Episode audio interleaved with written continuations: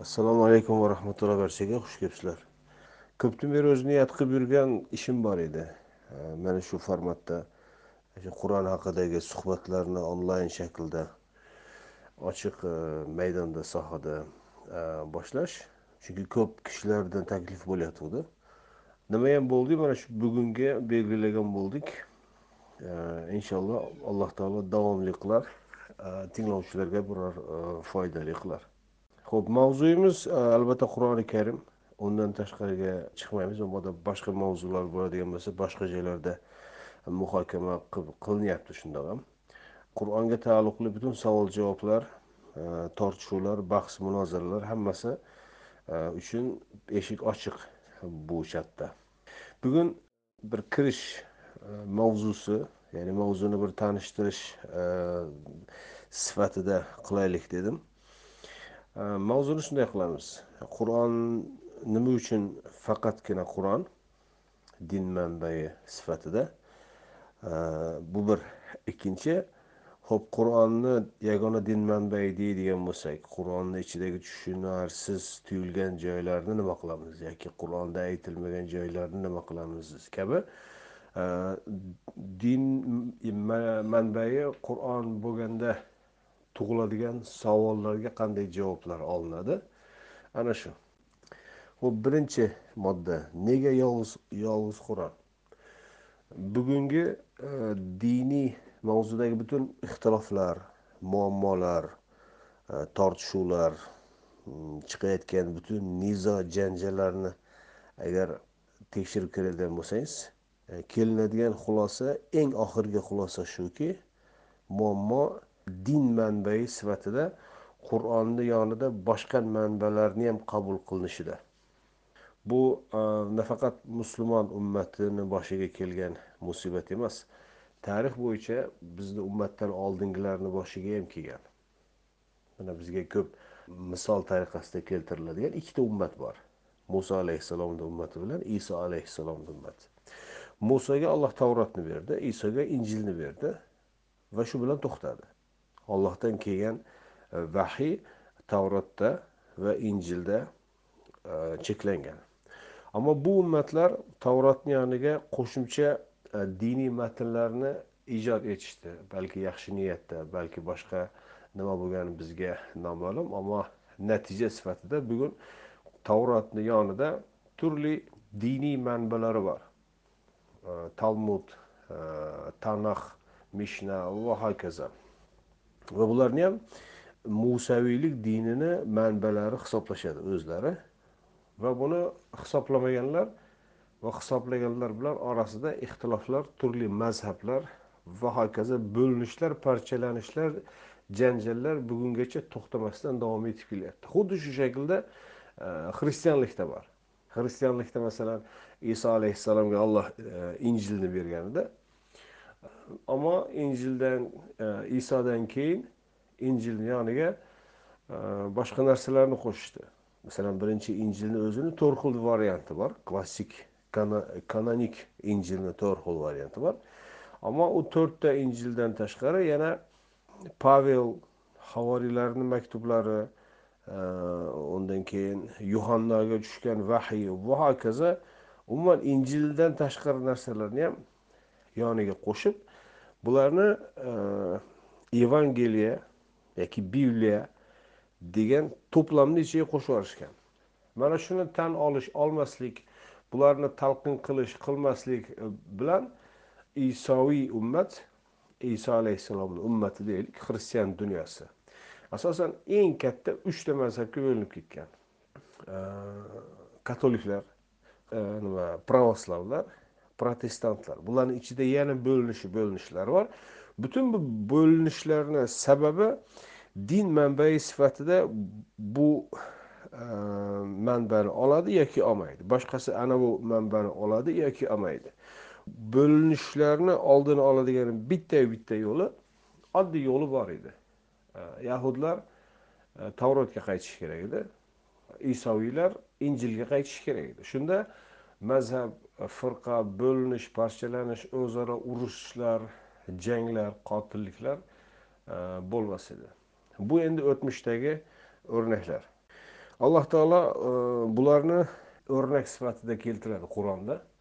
O'tmishdagi ummatlarni xatolarini keltirar ekan va e, qur'on nozil bo'layotgan ummatga ibrat olishni maqsad qiladi.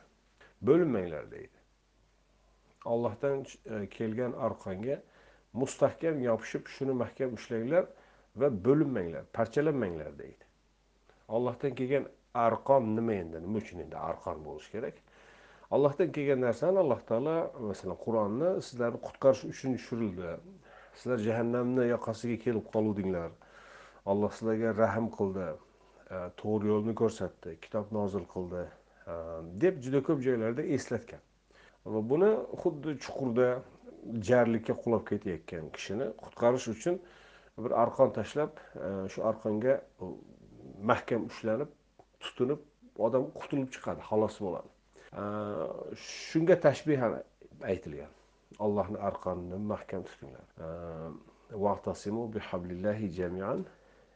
Barchanglar ya'ni faqat quraysh yoki faqat arablar yoki faqat o'zbeklar yoki faqat ahli sunnalar emas barchangiz ollohdan kelgan mana shu arqonni mahkam ushlang va bo'linmang allohni buyrug'i mana shu qur'onni mahkam ushlash. Birinchi buyruq shu. Ammo afsuski tarix bo'yicha musulmon ummati o'tgan yahud va nasoralar qilgan xatolarni e, deyarli aynisini takrorladi hattoki qur'onni yonida ijod etgan kitoblarni nomlari uni ichidagi keltirilgan mazmunlar ma'nolar hattoki u rivoyatlarni tekshirish metodologiyalari xuddi shundayligicha olib qo'ya qoldi. Masalan ularda mishna bizda musnad. Ularda masalan rivoyatlar e, nimasiga ko'ra olinadi? Yahudlarda e, sanadiga ko'ra. Falon ravvin bunday degan uni e, undan eshitgan falon ravvin bunday degan shu ravvindan ravvinga keladi. Va u ravvinlar to'g'ri ishonsa bo'ladi degan xulosani boshqa ravvinlar aytadi natijada oddiy xalq bularni din deb olishga majbur bizda ham falon endi ravvin deyilmagan roviy deyilgan falon roviydan falon roviydan kelgan bu san'at sahih san'at ishonarli san'at nega bu ishonarli chunki buni falonchi ishonarli degan uni o'zi qanchalik ishonarli deydigan odam yo'q. Mana shunday kopiyachilik bilan bizni ummat afsuski o'tmishdagi ummatlarni xatolarini takrorladi va o'tmishdagi ummatlarni boshiga tushgan ehm, musibatlar kulfatlar e, bizni ummatni boshiga keldi. Yana ham achinarlisi shuki o'tgan ummatlar bu musibatlarni sabablarini anglab yetib bundan qutulish yo'lini izlashga tushdi. Ammo bizni ummat hali buni E, musibat ekanligini payqab yetganicha yo'q uzoq bir ming to'rt yuz yillik e, tarixga e, kirmaymiz hozir. Bugungi kunimizda misollarni bir ko'raylik. E, islom ummati boshidagi hozir eng katta musibat suriya. Suriyadagi urushda parda orqasidagi sabablarga kirmaymiz. U yerda neft siyosat va hokazo bular alohida mavzu. Ammo fakt bo'lgan narsa shuki u yerda ikki tarafdagi ham musulmon o'ldirayotgan ham qotil ham maqtul ham musulmon. Nima uchun endi ular musulmon bo'la turib musulmonni o'ldiryapti? Chunki ularga o'z diniy manbalari o'ldirsa bo'ladi degan fatvoni chiqarib berishgan. Sen to'g'ri yo'ldasan falonchilar xato yo'lda ularni o'ldirsa bo'ladi. Bu tarafga ham shunday uqtirilgan narigi tarafga ham shunday uqtirilgan.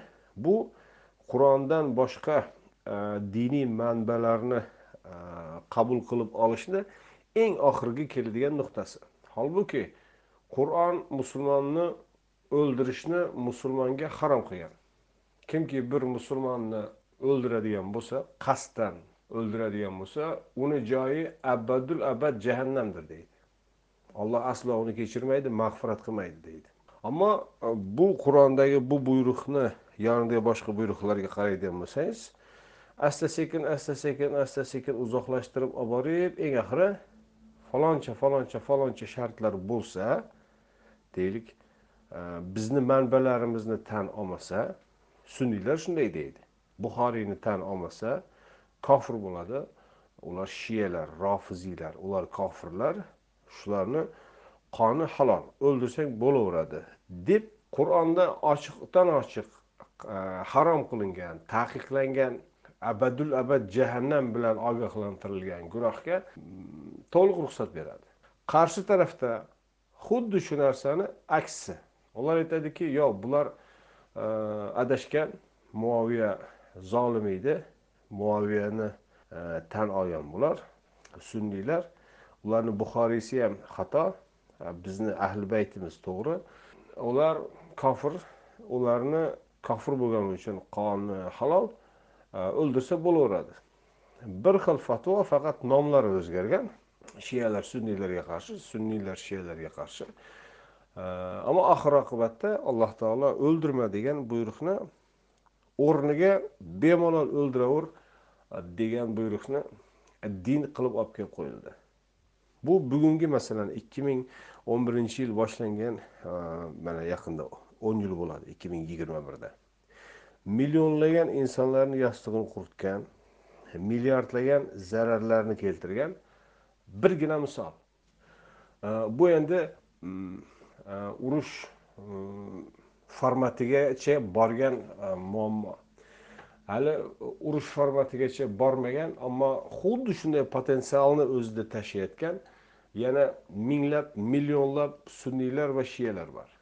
Э, ularga э, qo'lga qurol bermay turib э, shiyani o'ldirasanmi desa o'ldiraman deydigan sunniylar bor. Sunniyni o'ldirasanmi desa o'ldiraman. O'ldirishga ruxsat ularni qoni halol degan shiyalar bor. Bir emas ikki emas minglab millionlab.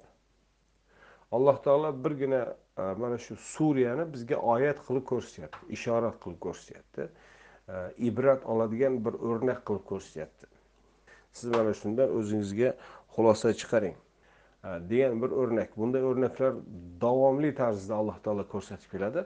Ammo hammasiga ham biz qaysi biriga ham qarayapmiz va qaysi birini ham e, payqayapmiz va qaysi biridan ham ibrat va dars chiqaryapmiz bu endi o'zimizga havola. Bizda masalan o'zbekcha gapiradigan o'zbekiston qozog'iston yoki boshqa demaylik. O'rta osiyo musulmonlarini orasida qur'onni yagona din manbai deyish kofirlik sanaladi buni endi oddiy e, dindan qanchalik ilmi bor yoki ilmi yo'q odamlar emas. Eng e, ilmi yuksak odamlardan chiqayotgan fatvolar bunday bo'lgandan keyin bularni e, hurmat qilib bularni tinglab bularni gapini tasdiqlab bularga ixlos qo'yib bularga ergashayotgan yuzlab yoki minglab odamlarni nima deyish mumkin? Ular ham agar bu fatvolarni qabul qiladigan bo'lsa va ularga imkon beriladigan bo'lsa o'z diniy manbasidan boshqa manbadagilarni hammasini o'ldirishga tayyor. Holbuki e, alloh taolo qur'onni yuborganida e, yuz yillardir urushib kelgan qavmlarni e, orasiga tinchlik keltirishni maqsad qilgandi masalan madinada deylik avs hazraj qabilalari necha avloddan avlodga urush janglar bo'lib kelgan. Intiqom qon da'volari va hokazo. Ammo qur'oni karimni yuborilishidan ko'zlangan maqsadlardan biri tinchlikni o'rnatish edi odamlar orasida qon to'kilishiga chek qo'yish yer yuzida tinchlikni qaror toptirish tenglikni adolatni o'rnatish edi ammo bugun afsuski mana shu tinchlik tenglik va adolat uchun yuborilgan din aynan tinchlikni tenglikni va adolatni tag tugi bilan yo'qotadigan bir vositaga aylantirildi. Yoki boshqa misol afg'oniston misoli yoki eron misolini olaylik. Afg'onistonda yoki eronda din peshvolari e, siyosiy hokimiyatga kelishidan oldingi ularni imiji va siyosiy hokimiyatga kelganidan keyingi e, o'zini tutishi ish yuritishi butunlay boshqacha ikki xil bo'lgan. Mm, toliblar tolib degani talaba degani ilm o'rganuvchilar. Ular juda sipo muloyim hech kimga ozor bermaydigan e, faqat yaxshilikdan e, allohni ne'matidan allohni marhamatidan va hokazo pozitiv narsalarni gapirardi va insonlar bularni bu gaplarga ishonib bular yaxshi odamlar yaxshilikdan gapiradi. Olloh deydi qur'on deydi muhammad deydi islom deydi deb bularga ishonishgan. Bunday e, ilmlarni o'rgangan odamlardan aslo yomonlik chiqmaydi deb ishonishgan. Ammo alloh taolo ularni ham aslida e, qanday oqibatga olib kelishini e, ko'rsatdi hayotda. Bir oyat qilib bir e, ibrat e, dars sifatida ularga pul va siyosiy iqtidorni berdi alloh taolo nasib qildi. Ana undan keyin mm, tamoman o'zgardi. Insonlarga yaxshilikni ma'rifatni o'rgatamiz deyayotgan insonlar faqat taqiq qo'yishni boshladiga aylanishdi faqat taqiq qo'yardi faqat jazolardi faqat ma'rifatga to'sqinlik qilardi. Maktablar yopilardi. Ayniqsa qizlarni o'qishi to'xtatildi. Ilm fan taraqqiyoti degan narsalar umuman orqaga otildi. Yoki erondagi misolni olaylik. Eronda ham din peshvolari bor edi. Oxundlar. Shoh davrida o'sha sekulyarizm davrida juda muloyim juda sipo juda yumshoq gapirardi. Har ma'ruza qilganlarida yig'lar edi ular. Yo ali yo husayn yo fotima zahro degan joylarda juda ko'z yoshlari juda ta'sirchan edi juda ishonuvchan chiqardi shu sahnalari ularni ham alloh taolo pul bilan va siyosiy iqtidor bilan sinadi ular bir shaklda keldi taxtga va o'zlari shohni qanday tanqid qilayotgan bo'lsa zulmda nohaqlikda xalqni talon taroj qilishda qanchalik ayblayotgan bo'lsa o'zlari xuddi shunday balki undan ham oshib tushadigan darajada talon taroj qilishdi xalqni. Odamlar nafaqat bu mullalarga qarshi isyonga boshladi balki bu mullalarni tamsil etgani dinga qarshi. Eng ayanchli joyi nuqtasi shu. Dinga qarshi ochiq e, isyon boshlandi. Ro'mollarni ko'chani o'rtasida kamera selfi e, formatida yechib uloqtiradigan chellenjlar boshlandi.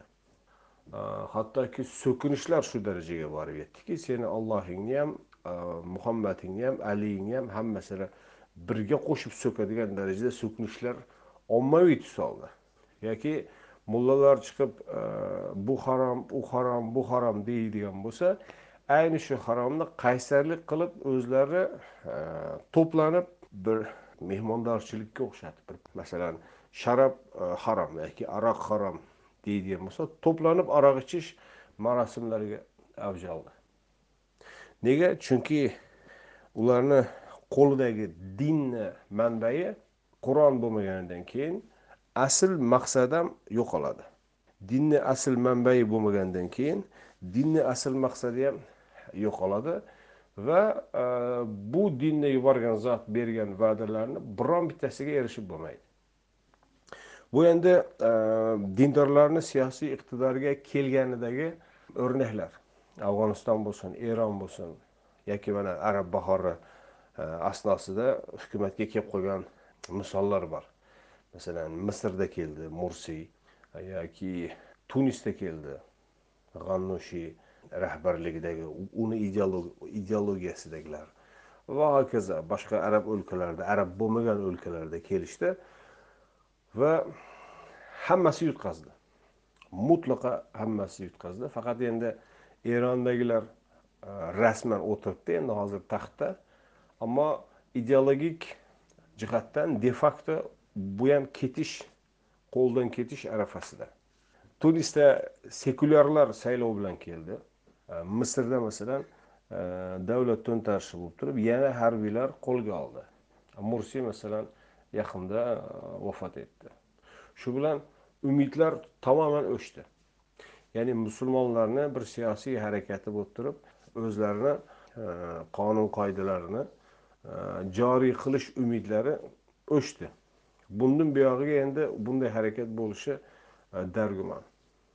Kamida hozirgi e, nasl endi buni umid qilmaydi. Bular hammasi mm, oqibatlar. E, biz bularni sabablariga qaraydigan bo'lsak sababi borib ana shunga taqaladi. Bu diniy dunyoqarash bu dinni ta'lim ta'limotlari qayerga tayanadi? Qaysi manbaga tayanadi? Ana shu mavzuga to'xtalishimiz kerak. Har bir oqim bo'lsin har bir toifa bo'lsin taqiqlanganmi taqiqlanmaganmi ruxsat berilganmi berilmaganmi unisidan qat'iy nazar din manbai sifatida nimani olyapti o'ziga? Ana shunisiga ko'ra keyingi butun hamma savollarni javobini anglash mumkin bo'ladi. Agar alloh taolo tarafidan kelgan dinni manbai alloh taolo tarafidan kelgan kitob deb nuqta qo'yadigan bo'lsa bundan olloh bergan va'dalarga erishishni e, ehtimoli bor. Va'dalarga erishiladi degan kafolat yo'qda. Chunki odamlar xato qilishi mumkin. Va hokazo. Ammo shunga to'g'ri anglab to'g'ri amal e, qilganida shunga erishish ehtimoli bor. Masalan qur'onda Э, farovonlik va'da qilinadi tinchlik omonlik va'da qilinadi to'qchilik va'da qilinadi ya'ni qashshoqlik tamoman barham toptiriladi. Boy va kambag'al orasidagi tafovutlar bartaraf etiladi. Agar qur'ondagi buyruqlarga amal qilinadigan bo'lsa va insonlarni qullik har qanday qullikdan xalos qilinadi. Masalan bugungi eng keng tarqalgan qullik E, kredit qulligi banklarga qul odamlar. Bundan qutqariladi.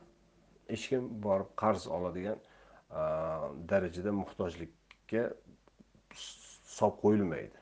Ijtimoiy butun sistema shunday holga keladiki muhtoj qolmaydi. Yoki bo'lmasa jamiyatdagi e, jinoyatchilik bartaraf qilinadi. Odamlar jinoyat qilmaydigan bo'ladi. Bular hammasi qur'ondagi e, allohni va'dalari. Masalan inna solata tanha anil fahshai val munkar. Solat ya'ni qur'ondagi o'rgatilgan solat unga ham hali alohida mavzu sifatida kelamiz solat nima ekanligini. Bu yerda qisqa e, qilib aytam qilib aytib o'tib ketaman. Mavzuga shunga taalluqli. E, solat qur'onni o'rganish va o'rgatish faoliyati.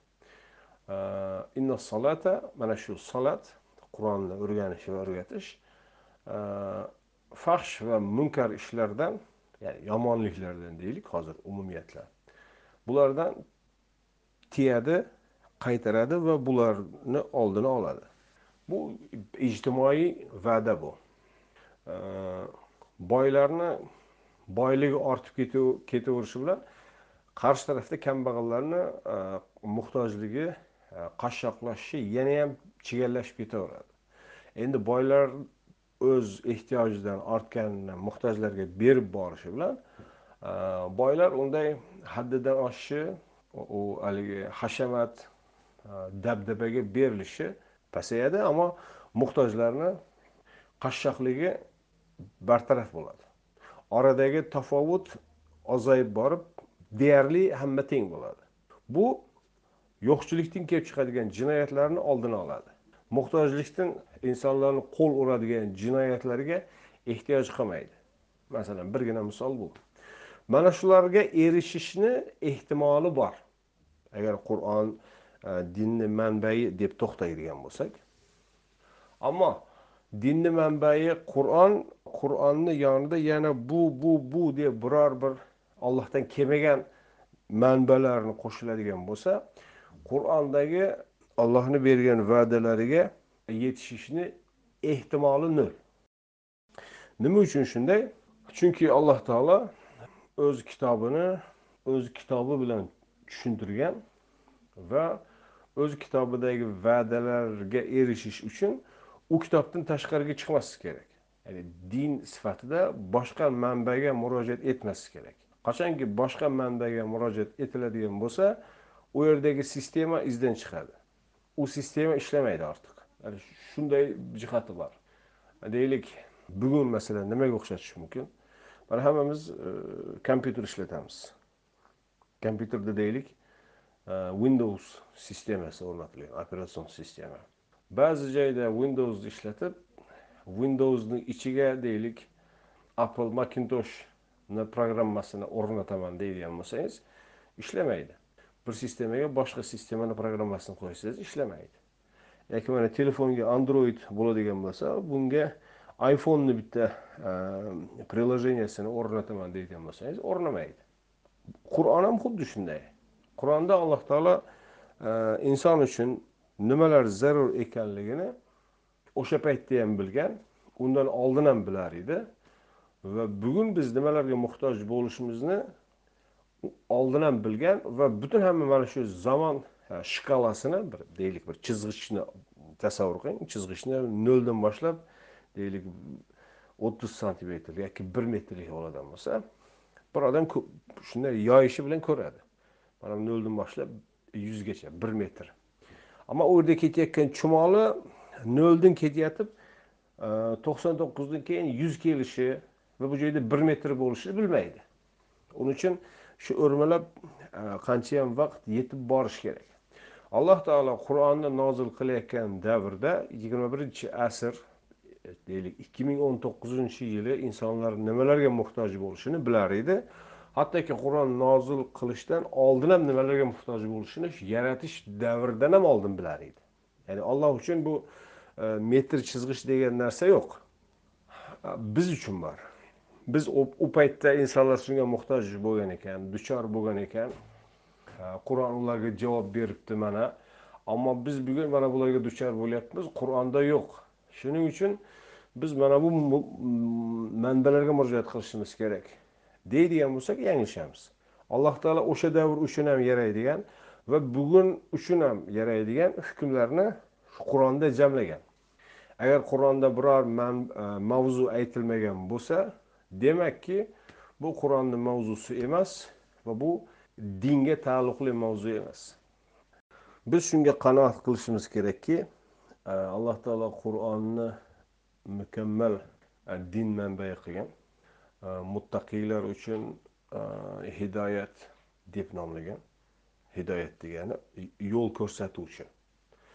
Muttaqiylar uchun ya'ni taqvo ahli uchun to'g'ri yo'lni ko'rsatuvchi kitob. Biz shunga qanoat qilishimiz kerak. Undan boshqasiga o'tmasligimiz kerak va shunda o'z haddimizni bilishimiz kerak. Chunki alloh taolo buni bizga ravo ko'ribdimi? Demakki e, rahmon rahim bo'lgan zot bizga aslo e, xatoni ravo ko'rmaydi. Nohaqlikni zulmni ravo ko'rmaydi va aslo bizni e, hidoyat deb turib zalolatga yo'llab ketadigan Э, zolim emas alloh taolo alloh taolo o'z bandalariga aslo e, zulm qilmaydigan zot. E, muttaqiylar uchun hidoyat deyilgan boshqa kitobni olloh aytmagan. Zalikal kitabu la rayba fi hudallil muttaqin. Mana shu kitob ya'ni qur'oni karim muttaqiylar uchun yo'l ko'rsatuvchi hidoyat bunda hech qanday shubha yo'qdir. Qur'ondan boshqa hech bir narsa uchun alloh taolo la rayba fi demagan na e, hadis uchun na e, mazhab fatvolari uchun na boshqa kitoblar uchun. Shunday ekan biz hidoyatni istaydigan bo'lsak agar mana shu qur'on bilan cheklanishga majburmiz. Chunki bundan boshqasiga qur'on ruxsat bermaydi. Ho'p qur'ondagi mavzular orasida topolmasak unda nima qilamiz? Avvalo qur'onni to'g'ri va to'liq bir sog'lom o'qib o'rgangan odamni o'zi deyarli yo'q. Men buni juda jiddiy tarzda aytyapman va takror aytaman. Qur'onni to'g'ri va sog'lom shaklda va qur'onni o'zi istagan shaklida o'qiyotgan odamni o'zi deyarli yo'q. Birgina misol eng birinchi nozil bo'lgan sura yo hattoki eng birinchi nozil bo'lgan oyat. Iqro surasini birinchi oyat iqro bismi robbikallazi xalaq. Hattoki u oyatni ham avvalgi kalimalarida to'xtaylik. Iqro bismi robbik. Iqro o'qi ism ism robbik robbing. Robbingni nomidan o'qi yoki robbingni nomi bilan o'qi. Yoki robbingni nomi uchun yoki yuzi hurmati deydi bizda. Shu uchun o'qi yoki qiroat qil. Kim bugun olloh nomidan o'qiyapti? Olloh nomidan degani robbing nomidan degani nima bir kitobni muallifi bir kitob yozar ekan o'zini aytmoqchi bo'lgan g'oyalari fikrlari bo'ladi. U kitobdan ko'zlagan maqsadi bo'ladi. Alloh taolo qur'onda e, bizga bermoqchi bo'lgan mesajlari bor bizga aytmoqchi bo'lgan g'oyalar bor u yerda. Bizlarni anglab yetishimizni istagan chaqiriqlar bor. Bularni qamray olish uchun alloh taolo bulardan nimani maqsad qilganligini bilishimiz kerak va shu pozitsiyadan turib o'qishimiz kerak. Shunda alloh taoloni yuborgan kitobini bismi robbika o'qigan bo'lamiz. Alloh taolo har surani boshida mana shu oyatga ishora qilib turib bismillahi rohmanir rohim deydi rahmon va rahim allohni nomidan deb o'qiladi. Alloh taolo qur'onda nimani maqsad qilgan bo'lsa o'sha maqsad bilan cheklanish kerak. Nima ma'nolarni bergan bo'lsa o'sha ma'nolarda to'xtash kerak. Unga qo'shimcha qilmaslik kerak va undagi biror narsani chiqarib tashlamaslik kerak. Bu qur'onni to'g'ri va sog'lom bismillah deganga mos muvofiq o'qish bo'ladi. Ana endi bugungi qur'onni e, tafsirlariga qarang tarjimalariga qarang.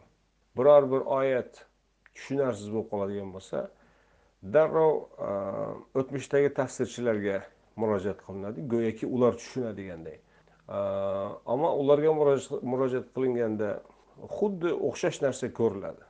Ko'rilgan narsa shuki ular ham tushunmagan.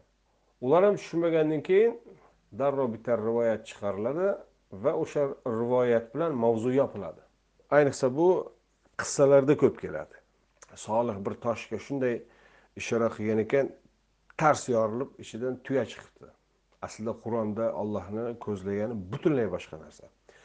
Yoki hut yunusni yutib yuboribdi qirq kecha qirq kunduz uni qornida qolibdi tasbeh aytgan ekan baliq uni qirg'oqqa chiqarib yuboribdi aslida bu butunlay boshqa narsa. Yoki muhammad alayhissalom oyga shunday ishora qilgan ekan oy ikkiga bo'linibdi bir qismi kabani tomiga va ikkinchi qismi alini e, hovlisiga. Boshqa bir rivoyatda payg'ambarni o'sha chakmonini bir yengidan kirib boshqa yengidan chiqib va qaytib borib ikkita parcha birlashib osmonda yana bugungacha turgan emish. Bular hammasi qur'ondagi ba'zi oyatlarni tafsirida keladi. Alloh taoloni aytmoqchi bo'lgan e, g'oyalarda bular yo'q. Yoki masalan o'sha eng tortishuvli mavzularni bittasini keltiraylik. Niso surasi o'ttiz to'rtinchi oyat. Vadribuhunna degan kalimani ayollarni uringlar deb tarjima qilishadi. Ya'ni ayollar bilan muammolar bo'ladigan bo'lsa u yerda ba'zi e, yechimlar tavsiya etiladi va eng oxirida uringlar deb tarjima qiladi. Go'yoki alloh taolo bir yechim taklif etdi bo'lmasa ikkinchi yechim uchinchi yechim to'rtinchi yechim va hech biri bo'lmasa bemalol ana uraver. Bu ilohiy adolat tenglik degan e, narsalardan pozitsiyalardan turib o'qimaslikni e, keltiradigan ayanchli xulosalar. Men aytmoqchi bo'lganim e, niso surasini uchinchi oyat yetimlar va ikkinchi uchinchi va to'rtinchiga uylaninglar degan mavzudagi oyat. U yerda aytiladiki agar meroslarga tajovuz etish xavfi bo'lsa ikkinchi uchinchi va to'rtinchi qilib nikohlanglar. Nikohlanglar. Vankihu degani nikohlanglar degani. Kimga nikohlash aytilmagan? Ammo oyatni oqishi so'zni oqishidan tushunarliki mabodo sen qo'l ostingdagi yetimlarni uni onasi bevani e, ta'minotiga qurbing yetmayapti desa moliy jihatdan moddiy jihatdan e, qiynalib qoladigan bo'lsang sen o'z qaramog'ingdan chiqar. E, boyligi ularni ta'minotiga yetadigan odamga nikohlab ber. Ya'ni boshqaga nikohlaysiz. Siz o'z qaramog'ingizdan chiqarasiz. Chunki boqolmayapsiz. Boqa oladigan boshqa sharoiti bor odamga nikohlab berasiz. Bular qanday tarjima qiladi? Mabodo yetim qizlarni merosiga mm, adolat qilolmaslik xavfi bo'ladigan bo'lsa yetim qizlarni o'z nikohingga ol. Ana shunda masala hal bo'ladi. Holbuki masala hal bo'lmaydi. Mana shunga o'xshagan juda ko'p e, tafsirlar tarjimalar borki qur'ondagi ollohni qo'ygan prinsiplari bor. Hali aytgandek tenglik adolat e, zulm qilmaslik haddan oshmaslik tinchlikni o'rnatish va hokazo. Mana shu prinsiplar asosidan ko'riladigan bo'lsa e, bularga tamoman zid mana shu prinsiplarga muvofiq o'qish va allohni e, ilk oyatda buyurgan ihro bismi robbik e, prinsipiga muvofiq o'qish bo'ladi. Bu prinsipga ko'ra o'qilgan tafsirni deyarli topolmaysiz. Deyarli topolmaysiz. Mana shu topilmagandan keyin insonlar majbur Э, qandaydir boshqa manbalarga murojaat etishadi. Aslida to'g'ri bo'lgan yo'li e, judayam juda oddiy. Alloh taolo qur'onda har bir oyatni boshqa bir oyat bilan quvvatlagan e, hattoki bir necha oyatlar bilan quvvatlagan va ana shular bilan mabodo tushunarsiz bo'lib qolgan joy bo'lsa mabodo savol tug'iladigan joy bo'lib qolsa ana shularni hammasini jamlab bir umumiy tushuncha hosil qilishini ta'minlagan. Eng ko'p aytiladigan oyat va eng ko'p tark etiladigan oyat hud surasini e, ilk oyati ilk oyatlari alif lamro e, kitabun uhkimat ayatuhu summa fussilat min ladun hakimin xabir alla ta'budu illalloh e, alif lamro alif lam ro yani biror bir tafsir bermaydi. Bilmaydi chunki nima ekanini. Kitabun uhkimat ayatuhu kitobki uni oyatlari hukmga bog'landi.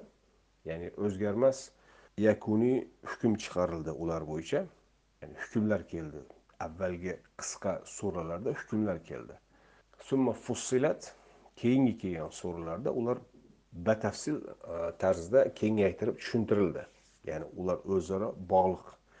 Ilk kelgan qisqa suralar keyingi kelgan e, keng uzun suralar har biri alohida o'zaro bog'liqligi borki ikkitalik bog'liqligi bor. Shuning uchun masoni deyiladi. Summa fusilat min ladun hakimin xabir la ta'budu illalloh. Ollohdan boshqasiga ibodat qilmasligingiz uchun bunday qilindi. Ya'ni qur'ondagi hukmlarni qur'ondagi kengaytirib mufassal berilgan suralardan izlashimiz kerak. Bu hukm qanday bo'lishini. Va olloh ogohlantiryaptiki bu sizlar ollohdan boshqaga ibodat qilmasligingiz uchun qilingan bu.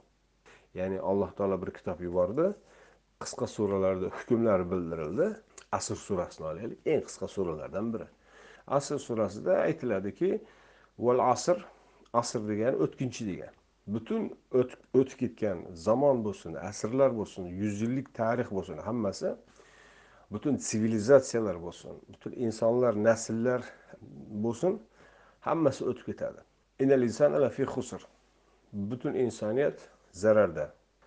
Bu hukm butun insoniyatni zararda bo'lishi alloh taolo tarafidan qilingan hukm. Mana shu o'zgarmas qonuniyatga bog'landi. Ana undan keyin to'rtta istisno keladi. Mana shular shular shular shular mustasno. Iymon keltirgan amali solih qilgan e, haqqa haqni tavsiya etgan va sabrni tavsiya etgan. Buni qanday anglashimiz kerak? Asr nima? E, Husr nima? Butun insoniyat husrda husronda deyilgan bo'lsa nima bu? Yoki bo'lmasa mana bu to'rtta sifat bularga nimalar kiradi? Biz e, o'qib o'rganib eshitib bizga uqtirilgan iymon mana shunga mos keladimi? Amal solih mos keladimi? Tavassov bil haq haqni tavsiya etishga nima kiradi? Hmm, sabrni tavsiya etishga nima kiradi? Bularni e, tafsilotini bilishga ehtiyojimiz bor. Qayerdan bilamiz? Agar boshqa joyga murojaat etadigan bo'lsak e, u yerda kafolati yo'q bizga to'g'risini tushuntirishini. Tarixdan bilamizki agar insonga murojaat qiladigan bo'lsangiz aniq sizni adashtiradi. Yahud va nasora tarixida bu bo'lgan. Va oxirida o'z e, din peshvolarini rab qilib olishdi deb alloh taolo tavba surasida aytib qo'ygan. Ularni oxiriga kelgan xulosasini. Biz endi unday e, oxiri unday e, ayanchli natijaga kelmasligimiz uchun alloh taolo o'zi mufassal bayon qilib bergan. Asr surasini kengaytirilgan uzun suralardan izlab topishimiz kerak. Va bu qanday izlab topishni ham o'ziga yarasha e, metodologiyasi bo'lishi kerak qonuniyati bo'lishi kerakki alloh taolo ana shu qonuniyat ustida qurgan qur'onni ularni o'qiganimizdan keyin tushunarli bo'ladi. Asr nima e, husr nima insoniyatni hammasi ketadigan husron nima va bu to'rtta istisno qilingan toifa kimlar ekanligi va ularni sifatlariga nimalar kiradi iymonga nima kiradi amal solihga nima kiradi va hokazo bularni hammasini boshqa suralardan o'rganamiz va mavzu to'liq va tugal tushunarli bo'ladi. Undan tashqari biror bir boshqa joyga borib boshqa manbalarga muhtojligimiz qolmaydi. Bir oyatni boshqa oyatlar e, quvvatlashiga men yana bir misol aytib ketay. Isro surasi e, isro surasida aytiladiki vala taxfi ma laysa laka bihi ilm. Ilming bo'lmagan narsani ustida turma. Ya'ni bir mavzu bir da'vo bor deylik. Mahkama da'vosi sud da'vosi yoki bir biror bir mavzu haqida. Э, biror bir fikr bor yoki aytilayotgan iddao bor yoki har qanday boshqa narsa. Bu haqda senda aniq ilm ya'ni aniq ma'lumot yo'q bo'lsa buni ustida turma deydi. Ya'ni buni bir biror tarafni olib turib bunga ergashma deyilmoqda.